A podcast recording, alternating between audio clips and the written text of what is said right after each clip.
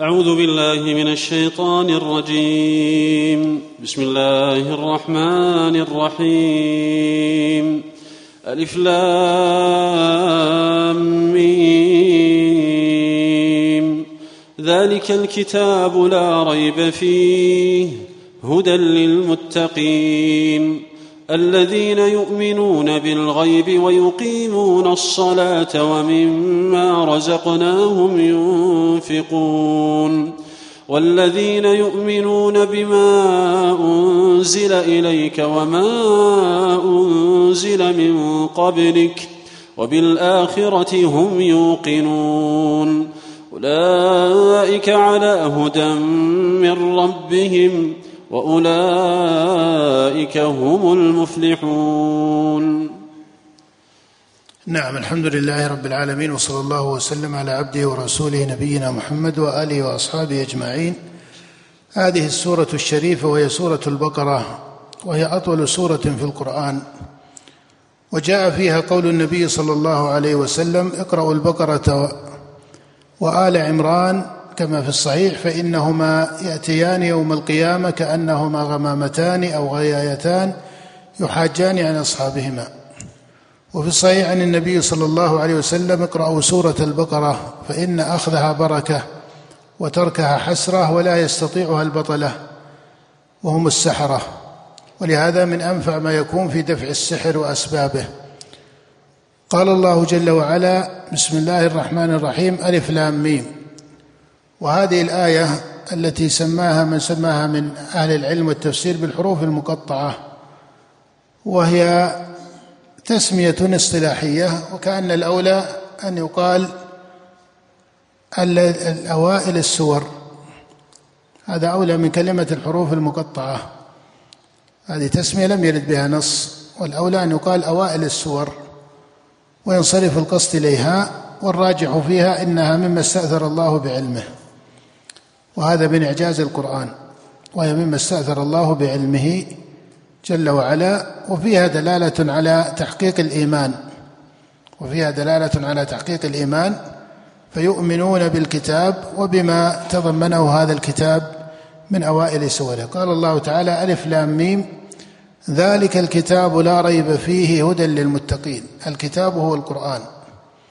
والله جل وعلا يسميه الكتاب ويسميه القرآن ويسميه الفرقان ويوصف بأوصاف كالنور والحق وغير ذلك. هذه كلها أسماء وأوصاف لكتاب الله وهو كلام الله جل وعلا الذي أنزله على عبده ورسوله محمد صلى الله عليه وآله وسلم. قال الله جل وعلا ذلك الكتاب لا ريب فيه أي لا شك فيه هدى للمتقين. فبين الله سبحانه وتعالى أنه كتاب من عنده وذكره بالتعريف ليدل على كماله ليدل على كماله فذكره معرفا قال ذلك الكتاب فذكره معرفا إبانة لكمال هذا الكتاب. وأكد ذلك بقوله سبحانه لا ريب فيه لا ريب فيه أي أنه بريء من الشك وبريء من النقص. فكل ريب يعرض في العقل أو يعرض في النفس. كل ريب يعرض بموجب من العقل أو موجب من النفس فإن القرآن منزه عنه فإن القرآن منزه عنه لا ريب فيه. ثم قال جل وعلا هدى للمتقين أي إنما يوفق الله سبحانه وتعالى المتقين للانتفاع به. وإن كان الله يهدي به غير المؤمنين وغير المتقين من جهة الدلالة لكن بين شرف المتقين. وهذه السورة بين الله جل وعلا فيها أقسام بني آدم بعدما استقرت أقسامهم من جهة الديانة. فإن النبي صلى الله عليه وسلم قبل بعثه كان الناس في الأرض على جاهلية. وفيهم حديث عياض بن حمار المجاشعي الذي رواه الإمام مسلم في صحيحه أن النبي صلى الله عليه وسلم قال قال الله تعالى إني خلقت عبادي حنفاء كلهم فأتتهم الشياطين فاجتالتهم عن دينهم وحرمت عليهم ما أحللت لهم وامرتهم ان يشركوا بي ما لم أنزل به سلطانا. ثم قال النبي صلى الله عليه وسلم وإن الله نظر إلى أهل الأرض فمقتهم عربهم وعجمهم إلا بقايا من أهل الكتاب. فهذه كانت حال الناس قبل البعثة. ثم قال وإنما بعثتك لأبتليك وأبتلي بك. وأنزلت عليك كتابا تقرأه نائما ويقظان لا يغسله الماء. ولهذا حفظه الله جل وعلا وجعله آيات في صدور الذين أوتوا العلم. فقوله جل وعلا ذلك الكتاب لا ريب فيه هدى للمتقين إبانة لحال الناس. لما بعث النبي صلى الله عليه وسلم صار الناس إما مؤمن ظاهرا وباطنا وهم من آمن بالنبي عليه الصلاة والسلام وإما كافر ظاهرا وباطنا. والمؤمن ظاهرا وباطنا على ثلاث درجات. المذكورة في قول الله جل وعلا ثم أورثنا الكتاب الذين اصطفينا من عبادنا فمنهم ظالم لنفسه ومنهم مقتصد ومنهم سابق بالخيرات. فهؤلاء جميعهم مؤمنون ظاهرا وباطنا وإن كانوا متفاضلين. أو كافر ظاهرا وباطنا سواء كان بعبادة وثن أو بغير ذلك. ولما هاجر النبي صلى الله عليه وسلم إلى المدينة ظهر قسم ثالث وهم المؤمنون في الظاهر الكفار في الباطن الذين قال الله فيهم إن المنافقين في الدرك الأسفل من النار وهم المنافقون. وهذه هي الأقسام الواقعة. وبقي من حيث التقسيم العقلي قسم الرابع وهو من يكفر ظاهرا وهو مؤمن باطنا فهذه ليست حالا لبني آدم إلا حالا عارضة كما في المكره المذكور في قول الله جل وعلا إلا من أكره وقلبه مطمئن بالإيمان. لكن من حيث الأحوال غير العارضة فالناس على ثلاثة أقسام. هذه الأقسام الثلاثة بينها الله في هذه السورة. بدأ سبحانه بذكر المتقين وقال ذلك الكتاب لا ريب فيه هدى للمتقين.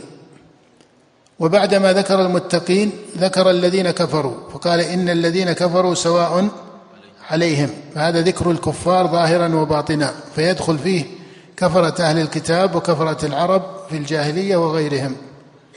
ثم بعدهم يذكر القسم الثالث وبينت صفتهم وحالهم ما لم يبين فيما سبق تنبيها على سوء أمرهم وأن حالهم مبنيه على الإخفاء فصار كشف القرآن لحالهم أظهر من هذا الوجه. وهم الذين ذكرهم الله بقوله ومن الناس من يقول آمنا بالله وباليوم الآخر فالآية أو في السورة في أوائلها ذكر لأقسام بني آدم. ذكر لاقسام بني آدم من جهة الديانة.